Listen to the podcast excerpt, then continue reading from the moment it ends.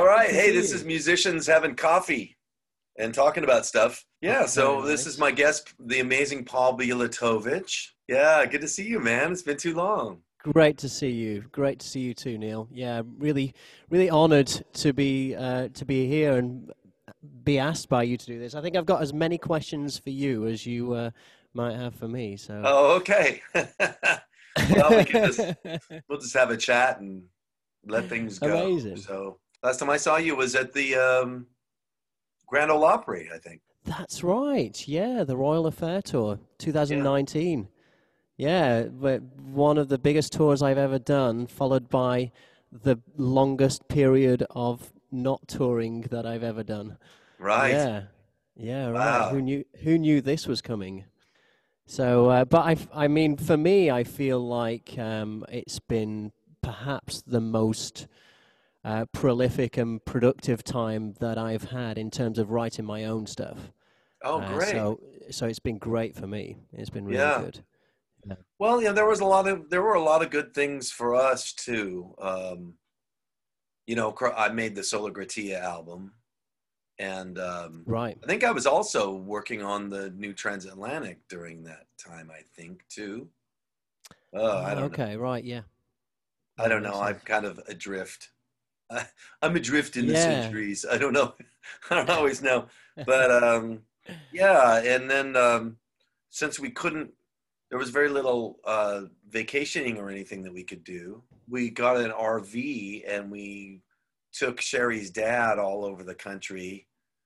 You know, wearing masks and Really? everywhere and gloves, getting gas Right. and. Um, Oh. Wow. yeah, but we went all over, and uh, because we could, you know, there was there. We my my idea during COVID was, you know, let's let's be safe, but let's do what we can do. You know, Yeah. what's allowed. Um, so yeah, we went to a bunch of national parks, had a Yeah. wonderful time. So there was a lot of good things that Yeah, happened during in 2020 for us. Yeah, fantastic. Well, for for me, I I just we did. In fact, we left the state. We left Massachusetts for the first time in eighteen months last week. We went up to New Hampshire to a friend's um, house up there. Spent two days up there. That was the first time we went out of the state. No kidding. Yeah, Wow. yeah. So we yeah we've been locked down really. Uh, but as I say, it's, it's been it's been. I don't want to say it was great because I know it was miserable for a lot of people, but uh, but it's been very productive for me. So I've really appreciated the time to be at home. You're in the Boston area, are you? Yeah, yeah. South about an hour south of Boston, um, small town called Dartmouth, next to uh, t- a city called New Bedford. I don't know if you've come across New Bedford, but uh, yeah, nice down here. Lots of places, to, you know, lots of beaches to walk to uh, when uh, when you can't go anywhere else. So yeah, it's it's been good down here. It's Good. And uh, we w- we got this. We bought a house um, about three years ago. Converted the garage to a studio, and uh, so that's where I spend all of my days. Yeah, I know exactly what you're Uh, talking about. As I look. Fantastic. yeah. Well, Yeah. I mean, for you know, for, for people watching who, who don't know me, I'm I'm I've spent my life as like a hired gun, playing other people's music, and uh, it's it's been really nice to write my own music for for really the, for the first time, really, um, and just spend a lot of time on that. I've I've got a, a Patreon page which has kept me. You know, it's paid the rent and it's kept us alive during the pandemic. Uh, It's just been Wonderful. amazing, and I, I made a, a crazy pledge to my patrons to write every single one of them, all 200 of them, a song each or a piece of music each. Um, so I so I've been writing songs every single day, and it's just been fantastic. Um, Wow. Some some are, some are terrible, and uh, some I'm pleased with. Uh, but you know that that's that's how it goes, isn't it? Hopefully, you're not one of the ones that got one of the terrible ones. We won't ask you which is which. exactly. Well, you know, not everything that comes out is gold. It's- Right. You know, sometimes we're not Yeah. sure. Sometimes, you know, you have to explore it sometimes to figure Yeah. out whether it's working or not. Maybe spend some time away from it. And then Yeah. you go, like, yeah, yeah, this is working. This is good. We should do this. and other times like, "Mm, I think maybe that's an idea whose time has not come. Yeah, yeah, right. Well, one thing I found is is I will write something and it's not quite there, uh, and I you know I don't really want to spend any time rewriting because I've got to get on to the next one. I've got 200 of these to write, um, but it will kind of inspire something else that that then does work. How many of your ideas would you say make it to albums? Do you have lots of discarded ideas and discarded s- songs? Yeah, yeah, I do. Gosh, I, I don't know. I, I wouldn't be able to give a number or percentage. Like for the last transatlantic, I think of all the stuff that I had submitted or prepared, I think maybe about half was used. Right, right. Um, Wow. and I mean, See, you know, that means used like we we took that theme and then we did this with it. It doesn't mean necessarily even used as I had originally written it. But something like that, maybe like 50 Yeah. minutes of music I had written, you know, to submit for the album and then probably used about 20, 25, I think. And then a lot of stuff just happens in the room too, you know, besides the stuff that you just Yeah. prepare. That's then that's really hard to gauge because then every, every you know you're throwing out a maybe a song idea and then you know it gets uh, maybe that you use the verse that you just sang exactly like that, but then the chorus gets changed by the people in the room and you know yeah, right. it's very difficult to gauge all that kind of stuff. You just hope that it all comes out to be a blessing in the end. Yeah, sure. Yeah, I, s- I think that's that's something that not a, not many people realize. You know how much of the stuff just does not make the cut. I, I you know I listen back to those um, early albums, you know, particularly ELP albums, and I kind of think that just basically everything they did in the studio made it onto the record. I don't think it's like that anymore. Right. Yeah. It, it maybe it was. I don't know. You well, ask Carl. Yeah, right. Well, I mean, you know, like Are You Ready, Eddie or Benny the Bouncer? How Right. did that make it on? but, but, but I'm glad it did. But I think yeah, some of that stuff might be like, hey man, you guys, you know, we have half a day left and we could really use one more track. Well, what do you guys want to do? I don't know. How about this? yeah, yeah, yeah, Yeah. exactly. Yeah. Well, some of the best things that some of those guys did. I mean, when you find out about the making of those records, a twist and shout by the Beatles was only because they had they hadn't used up all their studio time. John's voice was com- right? yeah, John's voice was completely shot. That's why you know that's kind of what gives it its whole Right, crazy vibe is how shot his Yeah. voice is, right. and you can hear by the end of the song he can barely sing. You know, baby now, you know he's like really flat and. Yeah, there's something so, about the whole thing that just has this energy to it. Yeah, know. for sure. That was just, that was just a song that they played in the clubs, and then yeah. So you never know. You know, sometimes the the thing that you do at the last minute that's really that you know you just kind of do it really quickly. That can be that can be a really great thing. Um, on the on this last transatlantic album, um, I just had this kind of crazy inspiration to to try putting this other song splicing in taking out a section and putting in this other song at the end um, and uh, it was called can you feel it and i think i wrote it and did all the the demo of it really quick i mean really quickly i don't know uh, the whole thing writing it and Right. doing the demo of it th- to send to the guys was about four hours total and uh, Right, right. because I was getting ready to leave on that RV trip. That's right. Now I remember. Right. And uh, so I didn't have much time, and I wasn't sure if it was going to be good. You know, do you find that sometimes you're- in your writing, you, you know, you'll do something really quickly sometimes, just throwing it out there, and you don't even know if it's going to work. Yeah, absolutely. Yeah. I mean, I I I think that used to be a, a big roadblock for me um, because you know I wanted everything to be great, but um, but now I just I'm- now I, I've stopped caring about things being great because I know if this one isn't, then the next one might be. Yeah. I'm never sure how it's going to come out. I don't think. I feel silly saying this to my favorite songwriter in the whole world, but uh, I, you know, I, I, I, I get, I find the fact that you're so, so prolific very inspiring. Um, just because I, I, I mean, I, I really, you know, I strive to be prolific, but I feel like I have to give myself a reason to be. Um, I, I, mm. I find uh, one thing that I really learnt uh, about myself is, you know, doing tours with you, doing t- tours with Carl, doing Morsefest or, or whatever it was. I work really hard when I have to, um, and but I'm not the kind of person who um, is, you know, um, I have. I, I don't have this built-in angst inside me or whatever to get out the the outpourings of my heart into a song. So I need to give myself a reason to do that. Um, but do you find the same thing? I mean, I feel like you've just always been prolific and always been creative, and just music seems to flow out of you. Well, sometimes I do hear a lot of music. You know, sometimes it's, uh, you know, I, I don't even want to, I don't necessarily even want it. Yeah. Like I'm just like this morning lying in bed and I'm kind of hearing these themes and sometimes it's not really anything I can use. you know, I'm listening for what I what I think right, I can right. use. Yeah.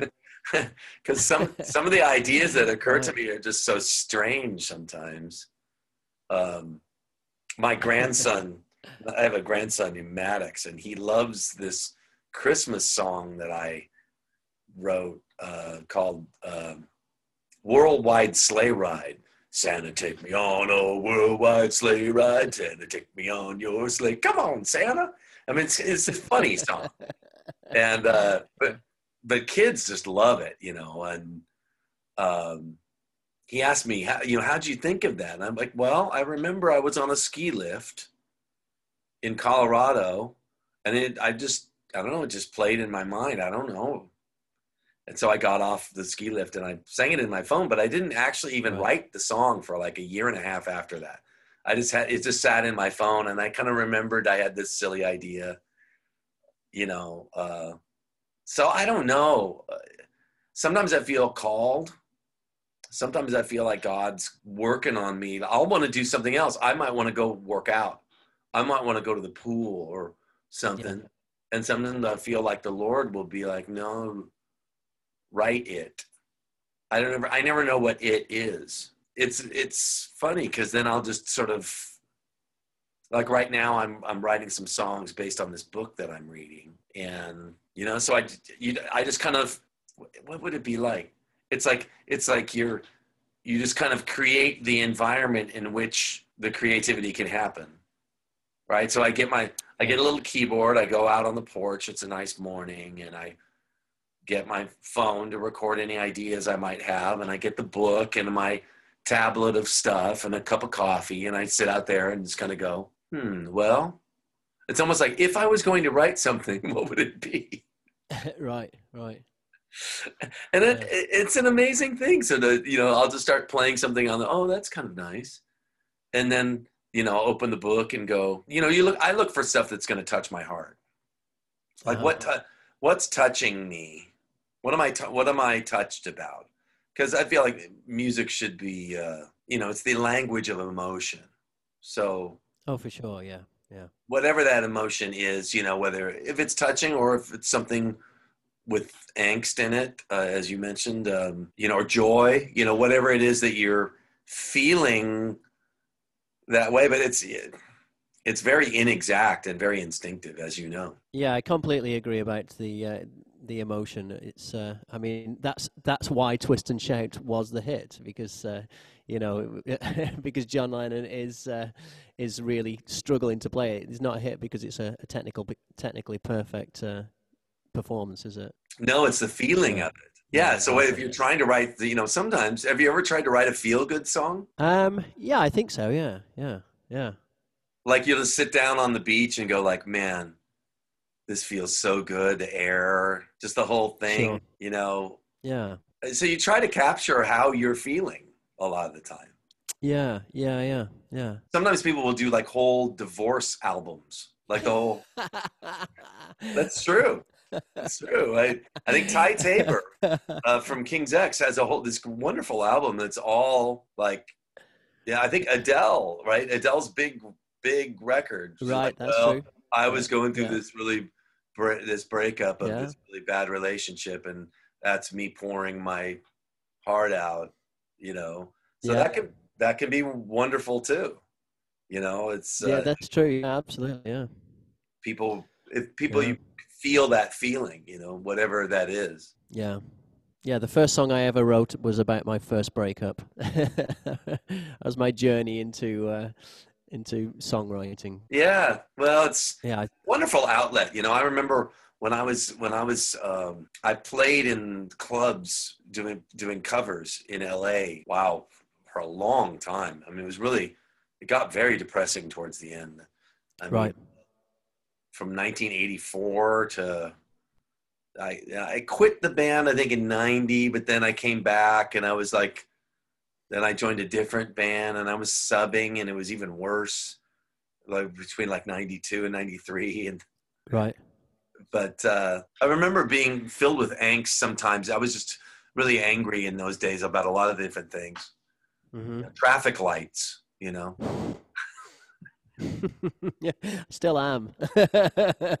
so what band was that? That was that was like um that, that was like a, a cover band. Yeah, yeah. It was a cover band called Burlesque. But I remember sometimes I'd go in there really sad or really angry or something, and as we would play, I would realize, man, this is great. You know, I could put my anger into the music Uh-huh.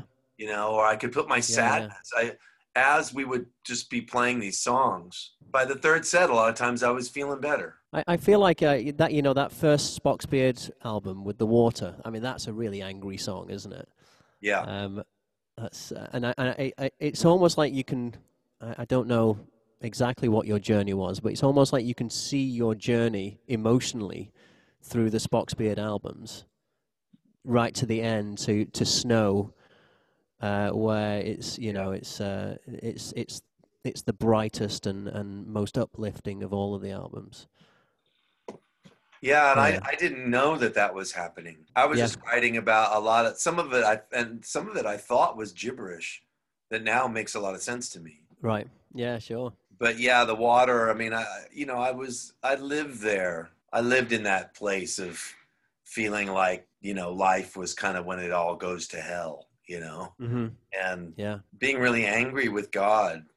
You know, you gave me. I felt a lot in those days like the Salieri character in the Amadeus movie. Uh, I don't know if you've ever seen that, but it's really. Uh, Sure. I haven't seen it in years, but I remember thinking it was really, really a brilliant movie. Um, I just remember that Yeah. Salieri is is the, one of the composers, and he knows he's just second rate to Mozart. He Yeah. knows it. And it's like, God, why did you give me this desire, Yeah. this burning desire, and not give me the wherewithal to see it to fruition? What a cruel thing to do. And so that I felt that way about God for many years. Right. You know, in relation to who? Who were you looking at, thinking they've got the gift or they've got the uh, the break or whatever? Oh, well, you know, I it's funny I was just talking in church this last Sunday about the suffering that comes from comparing. Right. Yeah. yeah. Uh, and the scripture That's says, true. you know, you're unwise to compare yourselves with yourselves. And uh, what I, who I compared myself to, and I was never measuring up, mainly was Peter Gabriel. Okay. Right. I remember saying, well, you know, because I would throw parties sometimes in LA, and you know, uh, hardly anybody would show up. And I, if I was if I was Peter Gabriel, they would have showed up.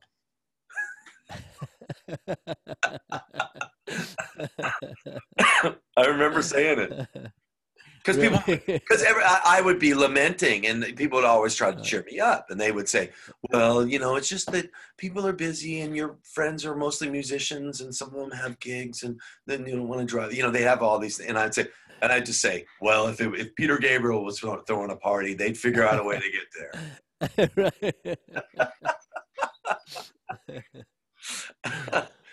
yeah you know and so for me it just wasn't it wasn't working out, and I knew I had something, and and I knew, and I couldn't. I came to a point in the '90s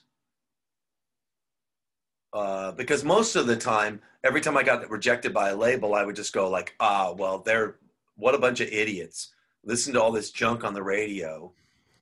Like, so they signed Yeah. this guy, but they won't sign me. What a bunch of mm. morons. Yeah. Yeah. So basically, what a what a horrible way to be walking around in the world, Yeah. just thinking, what a bunch of morons. Kind of about everybody. Yeah. Sure. Sure.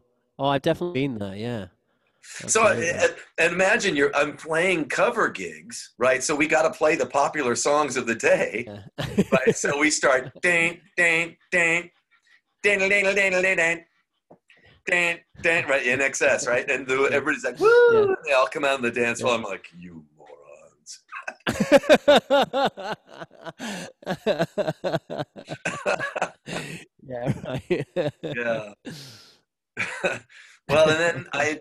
I actually befriended quite a few uh, label guys. I was, you know, I was being shopped and do, showcasing my songs, and you know, yeah, for a long time, and you know, so I showcased for different guys, and I they would actually take my calls, some of them, and Right.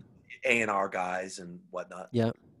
I got to this point where I couldn't really say that the record company guys were, you know, wrong or dumb or whatever they were. And I couldn't really Yeah. say that um, I didn't think that I had any kind of a, you know, gift that was worth yeah, you know, exploring. So I kind of can't, I kind of, uh, the only thing that made any sense to me was that God was torturing me. And it was quite a revelation when I came to that revelation.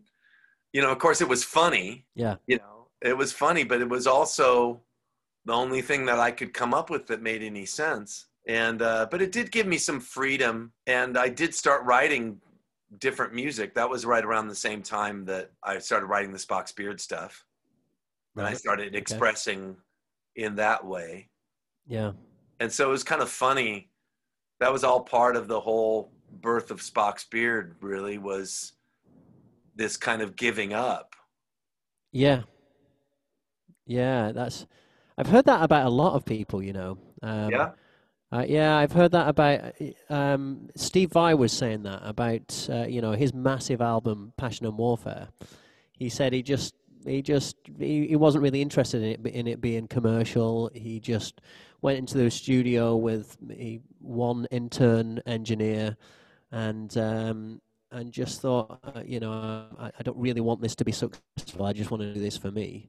And all of a sudden, it was the biggest instrumental album, guitar instrumental album ever made. Yeah. So yeah, I, I think I think that's a common thing, and I think it I, I, it probably comes down to right uh, uh, to honesty and and you know honesty in music and writing music for yourself rather than what you think people want to hear, right? Right. Yeah. We you you'd think we would all know that. Right. yeah. Yeah. I I know. Yeah. we still have to learn it sometimes because my brother and I were trying to have success in the music business for so many years. You know, really depressed I was. Right. He had left music and gone into the business world for a while. It was when we really, you know, gave up and just did this crazy stuff that just really just for like you said just for ourselves. Yeah. Yeah. Yeah. and then it really uh, it really caught on quite quite well. Even the first the first record, we didn't even know there was a prog world. Really, it was because there was no internet. It was all really underground. Yeah. Then you know it's there somehow mail by mail order or something. They sold sold like eight thousand CDs. That's that's pretty. That was Yeah, pretty amazing with no promotion or anything. Well, of course, it bloomed from there. And so, where where where did where and when did we meet, Paul? I couldn't remember. Uh, well, I um, I first when I when I did my first U.S. tour, I was very excited to be coming over to the U.S. and um, that, so that was 2006. So I sent um, well, I aimed to send a load of people, uh, like a load of uh, you know my heroes. Um, an email and invite them to our gig, um, and you were one of them And I, actually, I didn't end up sending any more emails after after I sent yours out. I kind of went behind the uh, along the wayside. But um, I sent you an email saying uh, we're playing in America. Um, would you like to come to a gig? And not knowing America very well, uh, you said, um, "Oh, that would be great, but you're not. I've just checked your dates, and you're not playing within a thousand miles of me. but but anyway, we stayed in touch, and then um, I think we met at some of your gigs with uh, with Colin, and then uh, oh, the next year I got an email from you saying, "Do you want to do a tour?" Well, the first time I recall hearing about you, I was in Barcelona. Do you do you remember this story? Yeah, I remember you saying, yeah. Yeah, I, I got into the car with a friend of mine there, and um, he. I think you got you and Carl had just played. Maybe you played in Barcelona recently, and uh, anyway, so yeah, he played. He was playing me and telling me all about you. He was playing stuff, and he was right. so excited. He's a very excitable guy. This friend of mine there, and he was very excited about you and uh, I think maybe he met you and talked with you or something. So he was encouraging me to work with you. And right. Then, wow. And then a couple years later, I guess it would have been when uh, we were talking about guitar players or something. Or, or, did you meet? Yeah.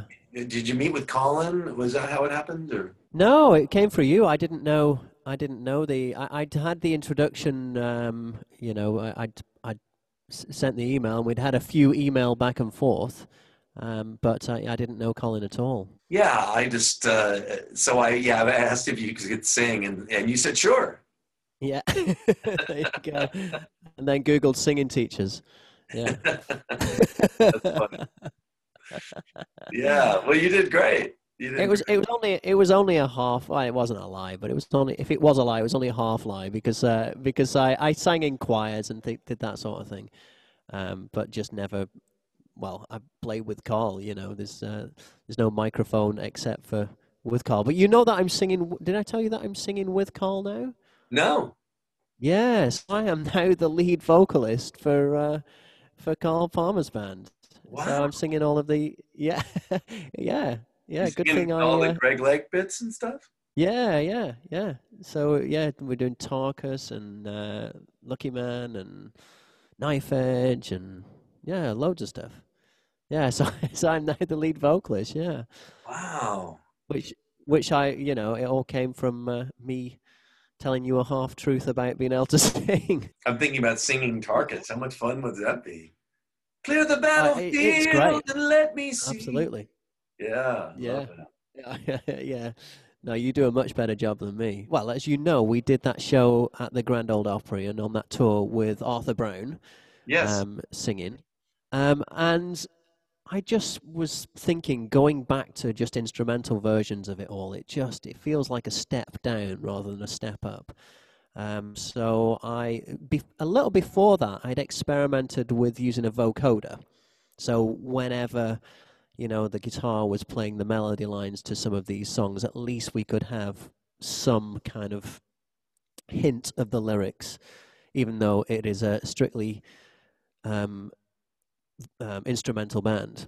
But um, it was my it was my understanding that Carl always wanted it to be an instrumental band, so the subject of vocals never came up. But then we got a few guest vocalists with us, um, and then I thought, well, why not? I'll I'll see if I can go to some singing lessons and see if I I can uh, do this. And sure enough, I, I mean, I, I, we we turned up at a, at a rehearsal very rarely have rehearsals with Carl. It's usually just all worked out in sound checks. But uh, I guess letting me need, uh, near a, a, microphone required a, a, a, rehearsal to see if, if it was going to be horrendous or not. Right. Um, so, uh, so, so we had a rehearsal, and um, I expected Carl to say, "Oh yeah, do this song, but not this, this, and this." And uh, and by the end of the rehearsal, it was like, "Yeah, sure, let's let's do it." So I'd say half the songs that we're doing now have, have got vocals. So it's com- completely different band from when you saw us last. Oh wow! Still three piece. Still three piece, still the same lineup, and I'm using a lot of MIDI sounds now. I don't know if oh you will have seen that on the Royal Affair tour, yeah. Yeah. Yeah. So yeah. that Royal Affair tour, was the first time I was using all of the MIDI sounds. I I got uh, with a an amazing company um, called Jam Origin, and they do this software called MIDI Guitar 2. And basically, you just plug your guitar into a regular interface, and it converts everything with hardly any latency at all to MIDI data you can send to a VST or whatever, and it's uh, it's polyphonic and it's just incredible. Wow! So everything I play has got like a Hammond behind it or a Moog sound behind it. Um, so yeah, I feel like the, the the band has really really changed over the last well, I would say year, but obviously it's done nothing over the last year. But right. the last year of it playing, yeah, completely different.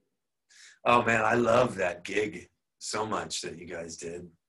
Um, I really, that was just, that was really, really a special, special set you guys did. I thought Carl's drum solo at the end was fabulous, and yeah, very, very impressive. I enjoyed that. You mean the one, uh, the the one at the Grand Ole Opry? Yeah, I love it, man. It really was. Don't you love yeah. those gigs where you get to like travel all over and you play? You're only playing for like a half an hour, right? No, less because I think I think you know seven or eight minutes of that half hour slot was Carl's drum solo. Right.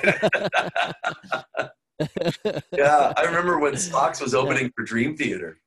I mean, it was so much fun for me. I mean, because I'm a bit of a travel travel adventurous, you know, adventurer, yeah. you know, enthusiast and uh, it was amazing. So you know, we'd be in like Helsinki. We were we were done bef- well before the sun went down. You know, right. we played from yeah. like quarter after seven to quarter till eight, and then we're done. Yeah. It was yeah. it was so easy. What an easy gig. Yeah. Of course, we were yeah, we were losing money hand over fist, but it didn't matter. Oh, is that right? oh yeah. Oh yeah. Uh, but I, I, I tell you what, you were gaining fans though, um, because uh, that's. I feel like that was the, that was a big introduction for me to Spock's Beard. Um, I, I, right. I, was aware. I was aware of the band, um, but uh, seeing you guys, particularly alongside Dream Theater, because I feel like it, it was the polar opposite of Dream Theater. I think. I think um, you you gained a lot of fans on that tour. Yeah, it was. Yeah, I know that we did. Everyone I know that we did. It yeah. was uh, wound up being a really, really, really good thing uh, for the band. Yeah. But yeah, we of course, you know, we were we were going into debt, but we didn't care because, you know, it was we were we were we were in a moment an upward momentum, and that was that's what you do. I mean, it was uh, it was a really good thing. Yeah. For us, so we're very grateful. Yeah. Dream Theater for letting us be a part. I think I saw you on every UK uh, date of that uh, of that Dream Theater Spock's Beard tour. Oh, did you really? Yeah. So uh, you yeah. were. I wanted to ask you about how you got the gig with Carl.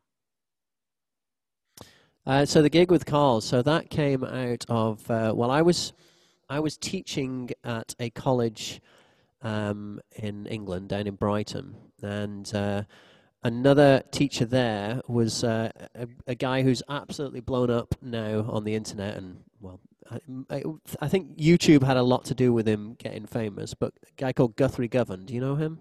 Yeah i've heard of him. Yeah sure yeah. He was teaching there yeah yeah. So so he he was like the guitar player everyone was talking about in the uk so um, carl did have a version of the band before i joined um, but it was it was kind of like um, I wouldn't say it, I wouldn't say a jazz trio, but it was uh, it was it was the same sort of basis, but just um, you know very very raw, no effects on any of the guitar guitars or anything like that, and um, uh, just kind of yeah imagine a, imagine jazz played through a, a Marshall stack. It was that sort of thing, uh, but with a great great guitar player called Sean Baxter, and uh, Sean left the band. Um, he had to leave the band for I think well, I think it was health issues, but uh, he left the band. So Carl was looking around for another guitar player, and Guthrie was recommended. Guthrie couldn't do it because he was then playing in the version of Asia with John Payne, so he recommended me. So I contacted Carl, said that uh, you know I've been recommended to him, and um, you know, I'm interested in joining the band. And he, and Carl said, oh, I'm really sorry, we've already found a guitar player. Um, but if you want to send me a CD, then then it's not going to harm. So I didn't, uh, you know, it was back in the days before I had a, a recording setup. So this was would have been uh, 2004, 2003. Um, so I went round to my friend's house, scrambled together a CD, sent it up to him, and put it together in a day. Put sent it up to him, and I got a phone call uh, um, when when the mail arrived because we didn't email things. Uh, when the mail arrived, saying um, I love your CD, listen to it. Um, I'd like to offer you the post for uh, as as guitarist. I was like, well, what about the other guy? Oh well, you know, it's not going to happen anymore. So um, so that was that, and then no rehearsal. Uh, sorry, no no um, no audition, just um, a couple of days rehearsals, and then I was on my first tour with them. So that was uh, probably uh, the most intense period of learning music that I've ever had. Um, I, I particularly at the time because I was I was I was teaching at college, but I was also just out of college. So I kept saying every single tune I was learning was the most difficult thing I'd ever learned, and we were doing like a you know an hour and forty five minutes of the every single tune was the most difficult thing I'd ever ever played. so that was that, yeah. Yeah, wow, that's amazing. What was on the CD? Uh, so, uh, what, uh, what was on my CD that I sent him? Um, yeah. I did. Well, I think the reason why it kind of pricked up his ears was there was a lot of classical inspired things on there. Um, so I did a um, I did a version of Flight of the Bumblebee called Flight of the Hippopotamus, which was Flight of the Bumblebee in quintuplets. because why not? Uh, so it was uh, five notes per beat rather than arranged for five notes per beat rather than four notes per beat. Um, and uh, so I sent. Wait a minute. now, what, else? I think. What would that sound like? So um, do you know what I can? That's the regular one. Yeah, exactly. Do you know what I can? T- I can show you exactly what it sounds like um, because I think I've got that very track that I sent to him. Really? Let me just see if I can. Yeah, let me just see if I can find it. Um, that'd be fun. I'm trying to imagine it. Here. Like da da da da da da da da da da like. Well. Yeah. Da da da da da da da da da da da da da da da. Oh well. Yeah. Okay. The reason why I called it hippo, uh, Flight of the Hippopotamus was um, that uh, the way that I counted fives is hippopotamus, hippopotamus, hippopotamus, hippopotamus, hippopotamus. so, uh, so, wow, I, I, I, so I decided that uh, you know, uh, let me just. I'm going to turn on original sound so you get this music. So I, I thought it would be a funny idea just to you know I didn't have many friends. I didn't have much social life, so I thought it was a funny idea to arrange it. So uh, yeah, so it was me and my friend, a bass player called Luke Spurrell, and uh, we went into a studio, and it was so kind of off the off the fly that we we did sound effects each. We did a, we did sound effects pretending to be a hippopotamus, and we got around a stereo mic and just literally um, just coughed and spluttered into a mic to make these hippo sound effects. You'll you'll hear it in a minute, but I'll stick it on for you. Yeah, Here please. That is a real hippo.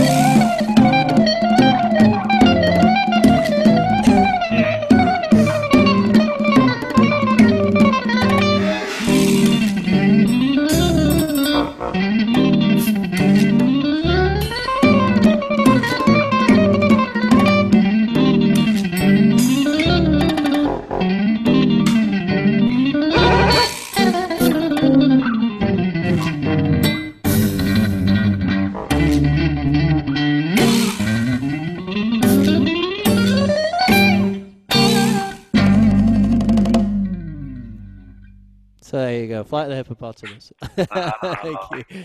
And and the result was that it was a, a version of Flight of the Bumblebee that was much harder to play, but it didn't sound quite as impressive because the tempo ended up being slower because I was squeezing five notes into every beat. So you know it was much harder to play, but at least it wasn't as impressive. That's amazing. So yeah, Carl so heard uh. Carl heard that and said, "That's my so guy." I heard that. Yeah, right. That should have been a warning sign to me right there. you wait a minute. You like that? um, yeah, yeah. I also sent him some of the stuff. I I, I used to do uh, stuff in the style of other guitar players for um, for Guitarist magazine, so I sent him a few of those columns. Um, but yeah, I think he liked the fact that it was kind of classical-ish, and also that uh, he, I think he liked the sense of humor in it as well. Yeah, yeah. You can. I definitely hear that in his work. You know, there's there's always been a good element of humor in Yeah. a lot of the ELP stuff. People thought of them as, I think, being very pretentious, but I don't think that they were. Oh no, absolutely. I mean, Carl is an absolute blast to, you know, if you, you know, the whole question of who would you invite to a, a dinner party. Carl Palmer would be a good choice. He's a he's a, a riot. Yeah. Yeah, but the times that I've uh, gotten to be around him, we've uh, we've we've connected and got on very well. Great. Yeah, Great. yeah. Yeah. So what's next for you, man? Besides writing these 200 songs? Uh, well, um, what I'm doing with these 200 songs is they um, they're all for different projects. Um, one project that I've got going at the moment um, is I'm sending out it, all to do with my Patreon page. I'm sending out postcards to everyone. Well, everyone on the the postcard tier on my Patreon page. And uh, it's been a really nice project because I've got my dad. My dad's an artist. Uh, got my dad to paint watercolors, and he's done maybe half a dozen for each month. And then I'll write a tune for that month, and I'll send it out. So I'm sending out these postcards. We're up. To, we're only up to June so far, but these are some of the postcards that he's sent out. Man, that's great. What a great idea. Um, so, so we do that, and then and then on the back of the postcard, um, you turn it over, and there's a QR code, and you scan that, and you hear the tune of the month. So it's kind of like a, you know, a musical postcard.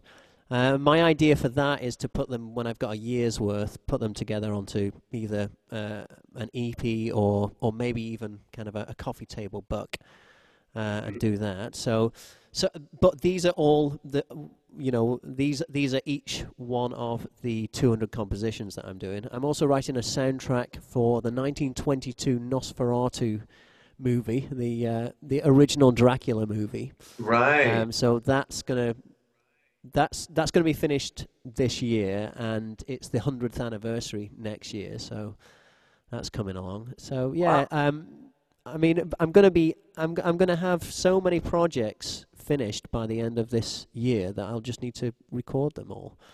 Um, so that's my that's my hope anyway. well, that sounds great, man. I can't wait to hear some of that stuff. Yeah. cool. Thank you. Anyway, well, man, it's been great great. seeing you. It's been great talking with you. Yeah, And uh, yeah. Likewise, Neal. This was fantastic. Really good to catch up. yeah, it's really good. I can't wait to to we can get together again and uh, keep me posted on everything you're doing. Thanks a lot, Neal. Really appreciate it. Take care. Take care.